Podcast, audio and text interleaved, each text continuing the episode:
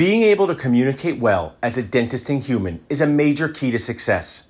Dental school does not teach us this, but Dental Nachos wants to help you. Today's Dr. Nacho talking tip is That's a good question. I would want to know that too. That's a good question. I would want to know that too is the best answer when you're asked a weird question, a difficult question, a question you do not know the answer to by a patient, a team member, or just a person.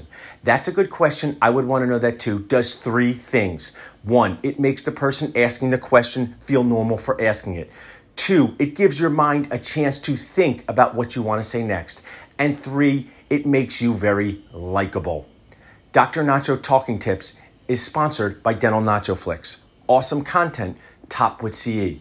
To get a free 30 day pass to Dental Nacho Flix, just text FLIX, F L I X, to 215 543 6454 or visit dentalnachos.com.